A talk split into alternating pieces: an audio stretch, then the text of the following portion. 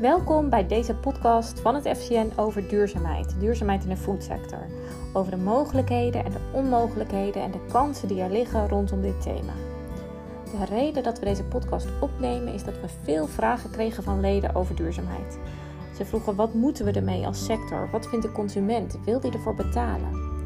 En we hebben al heel veel informatie beschikbaar, maar dat is niet apart gebundeld. Het zit in allerlei verschillende publicaties. Een stuk in de Food Shopper Monitor, een stuk in de Beleidsmonitor, een stuk in aparte verschillende dossiers. En via deze podcast willen we jullie een korte samenvatting geven van hoe wij kijken naar dit thema. Dat doen we door eerst in te gaan op waarom duurzaamheid ingewikkeld is. We schetsen kort waar de consument naar op zoek is en hoe dat samenhangt met het thema duurzaamheid. En als laatste gaan we in op de vraag: kun je waarde creëren met duurzaamheid? Dat alles willen we doen in 10, maximaal 15 minuten. Dus ik zou zeggen, hou je vast, daar gaan we.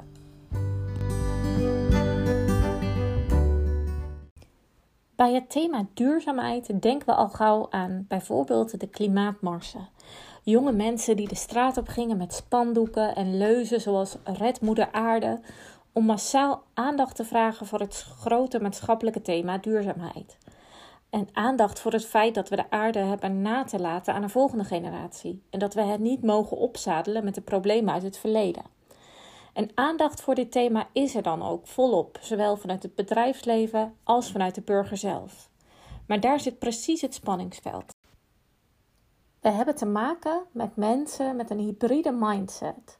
Aan de ene kant zijn we burgers en vinden we dingen, hebben we een waardeoordeel over dingen. We vinden bepaalde thema's belangrijk omdat we weten dat het belangrijk is en goed voor de maatschappij is. Uh, en dat zijn bepaalde waarden die we hoog willen houden. Aan de andere kant zijn we ook consumenten, hebben een portemonnee in onze hand. En maken we als we in de supermarkt staan of in de horeca zijn, niet altijd de keuzes waarvan we als burger vinden dat dat de keuzes zijn die we zouden moeten maken. En die die spagaat waar de consument in zit, dat noemen we eigenlijk als FCN noemen we dat de hybride mindset van de consument. Met andere woorden, we hebben te maken met een kloof tussen intentie en gedrag. Intentie die we als burger hebben en gedrag dat we als consument vaak laten zien. En het is ook niet altijd zo eenvoudig voor die consument om duurzaam gedrag te vertonen. We hebben eigenlijk te maken met drie problemen. Ten eerste is het gewoon ontzettend complex. Het is ingewikkeld. Vertel maar eens, wat is duurzaamheid? Wij in de sector komen er vaak al niet uit, laat staan de consument. Als die voor het schap staat met tig keurmerken, met allerlei overwegingen om over na te denken, is het niet altijd makkelijk om te zeggen: uh, dit is duurzaam en dat niet. Daarnaast is er een gevoel van machteloosheid, nummer twee omdat je in je eentje het gevoel hebt dat je toch niet iets kan, uh, kan betekenen en niet echt een verandering uh, teweeg kan brengen. En ten derde hebben we natuurlijk ook gewoon te maken met eigenbelang. We willen niet altijd inleveren op prijs en zeker niet op gemak en smaak. En met name dat laatste thema, het eigenbelang en het niet willen inleveren op bijvoorbeeld thema's als gemak, daar wil ik vandaag even op ingaan. Want we als FCN zeggen we al langer dat er een bepaald thema in de samenleving leeft, namelijk gejaagdheid. En dat gejaagdheid een grote invloed heeft op de beslissingen die wij als consument over ons eten en drinken maken. Nou, het CPB zegt dat het aantal uren dat we aan verplichte zaken besteden, dat dat niet per se toeneemt en dat toch steeds meer Nederlanders zich gejaagd voelen. En dat geldt met name voor jonge vrouwen als ze kinderen hebben, maar überhaupt is gejaagdheid een thema in de samenleving.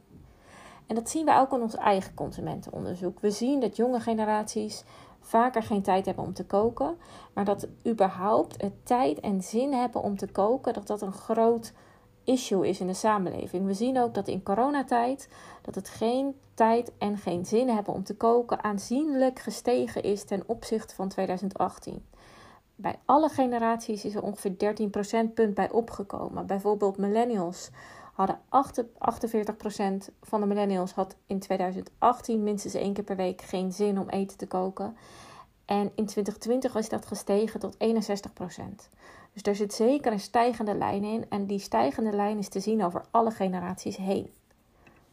En daaruit filteren wij het grote thema meal prep fatigue. Dat we daarmee te maken hebben in de samenleving. Nou, daarover ben ik verder ingegaan in de FCM podcast over de beleidsmonitor, dus dat ga ik vandaag niet uitgebreid doen. Maar het is wel een van de zaken die maken dat duurzaamheid ook complex en ingewikkeld is. Omdat we juist door die mentale moeheid eigenlijk op zoek zijn naar mentaal gemak. Wij zoeken manieren om het onszelf makkelijker te maken in ons gejaagde leven.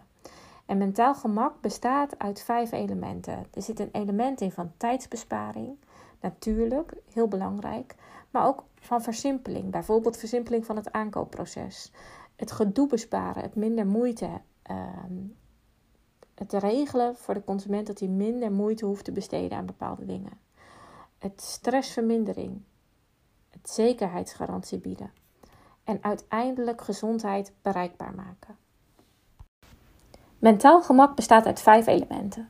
Ten eerste is daar het element van tijdsbesparing. Natuurlijk ontzettend belangrijk voor die consument.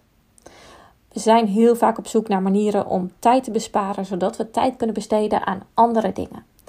Tegelijkertijd zijn we op zoek naar versimpeling, ook een element van mentaal gemak. En dat kan zijn de versimpeling van het aankoopproces, maar ook versimpeling van het kookproces. Dat kan op allerlei elementen van toepassing zijn. Het derde stuk van mentaal gemak gaat over gedoe besparen, minder moeite hoeven doen. Het vierde element gaat over stressvermindering, zekerheidsgarantie. Bijvoorbeeld zeker weten dat als je tomaten bestelt bij een van de supermarkten, dat ze dan ook goed zijn op het moment dat je de tomaten thuis krijgt. Het laatste element gaat over gezondheid bereikbaar maken. Omdat dat een van de centrale thema's is voor die consument. Die wil graag gezond leven, maar het is niet eenvoudig voor hem om gezond te leven. En zoeken dus naar manieren om gezondheid makkelijk te maken. Nou, daar kan ik een hele podcast over vullen, maar voor mij is dit het haakje om naar duurzaamheid te springen. Want net zoals dat wij zoeken naar manieren om gezondheid bereikbaar te maken als consumenten, moeten wij als sector gaan zoeken naar manieren om duurzaamheid bereikbaar te maken voor die consument. Omdat die consument te maken heeft met een mentale overload. Met uh, zoveel dingen die gedurende de dag op hem afkomen, zoveel dingen waar hij beslissingen over moet nemen dat hij niet altijd de mentale ruimte heeft om nog na te denken over duurzaamheid en op welke manier die keuzes moet maken, zodat hij de goede keuzes maakt. Dus duurzaamheid moet makkelijker worden. En dat is eigenlijk precies waar we, wat we in onze consumentenonderzoeken ook zien, de grote vraag vanuit de consument. We zien namelijk dat consumenten zich bewust zijn van het thema duurzaamheid. Dat ze er wel iets mee willen, maar dat ze niet zo goed weten hoe ze dat moeten doen. In 2019 deden wij een groot onderzoek onder generatie Z. En hebben we ook focusgroepen gehouden. En gingen we met ze in gesprek over het thema duurzaamheid. En wat zij aangaven is dat zij heel vaak niet weten welke keuzes ze moeten maken. Bijvoorbeeld een van de citaten, die zal ik even voorlezen, uh, uit die gesprekken was: Soms zijn aardbeien uit Spanje veel duurzamer dan aardbeien uit Nederland. En plastic is juist om voedselverspilling tegen te gaan. Ik denk hoe meer je weet, hoe lastiger het wordt, hoe meer dilemma's je tegenkomt. Dat zei een van de mensen die deelnam aan onze focusgroep. Nou, zo kan ik nog tien andere citaten opnoemen. En al die dingen maken, dragen bij aan de mentale overload die we als consument ervaren. De mentale overload die ook op het thema duurzaamheid van toepassing is. Dus alles wat ik net schetste over mentaal gemak, moet ook van toepassing zijn op duurzaamheid, omdat duurzaamheid voor die consument ingewikkeld is. Die consument voelt zich machteloos, heeft geen tijd, heeft niet altijd zin om erover na te denken en kiest uiteindelijk voor zichzelf. Dus als conclusie kun je trekken dat duurzaamheid geen mentale denkkracht mag vergen voor die consument. Dus als het gaat om duurzaamheid, dan is de taak van bedrijven en van uh, fabrikanten of formules om ook rondom dit thema die consument mentaal gemak te bieden. Ook in populair wetenschappelijke onderzoeken zie ik deze conclusie terugkomen. Er is heel veel onderzoek gedaan naar waardecreatie en of duurzaamheid voor de consument bijvoorbeeld bij kan dragen aan waardecreatie. En een van de onderzoeken daarover die ik graag gebruik is een onderzoek van Baines. Dat is een bedrijf dat onder andere bekend is geworden door het ontwikkelen van de NPS-score, die heel veel bedrijven kennen en gebruiken. Een van de onderzoeken van Baines is gebaseerd op de piramide van Maslow. Nou, de piramide van Maslow kennen jullie ongetwijfeld allemaal. Maslow zegt onze behoeften als mens en als burger zijn hiërarchisch ingedeeld. We beginnen met de behoefte naar eten, water, warmte, rust. En zo bouwen onze behoeften zich um, hiërarchisch op. Dan krijgen we behoefte aan veiligheid. Dan krijgen we behoefte aan intieme relaties.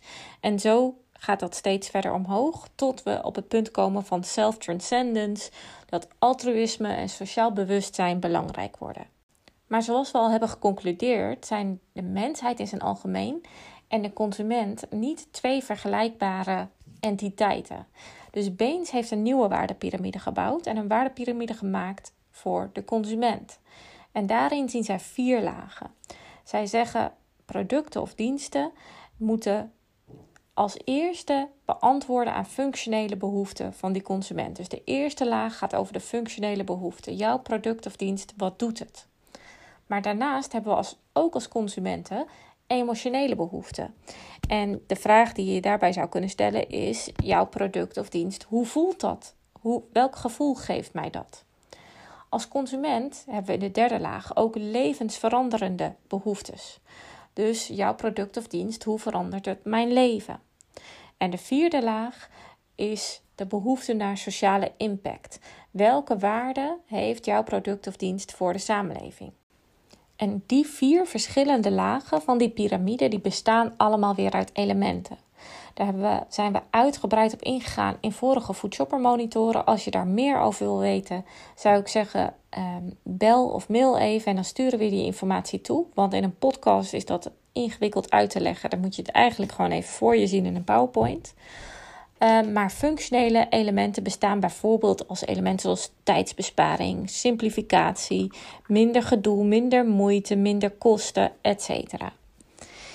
En de hele gesimplificeerde stelling van deze piramide is, en dat hebben ze ook allemaal onderbouwd en dat ga ik nou niet allemaal behandelen, is dat op het moment dat je wil scoren op de hoogste lagen van die piramide, dus op die sociale impactbehoeften, en dat wanneer het gaat over self-transcendence, et cetera, en daar zit het thema duurzaamheid natuurlijk ook heel sterk in, dat dat alleen maar kan als je eerst een stabiele basis hebt gebouwd in de functionele elementen.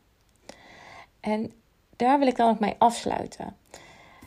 Als je met duurzaamheid impact wil maken, waarde wil creëren, dan is het heel belangrijk om te beseffen dat voor die consument duurzaamheid moeilijk is. Dat we allemaal weten dat het kan en dat het moet, maar dat we als producenten of formules eerst in de basisbehoeften moeten overtuigen. En dat is wat ik straks vertelde, onder andere gemak en een stuk beleving, en dat kunnen allerlei elementen zijn. En als je de, in de basis de kern goed hebt staan, dan kun je vervolgens duurzaamheid toevoegen en duurzaamheid ook werkend krijgen.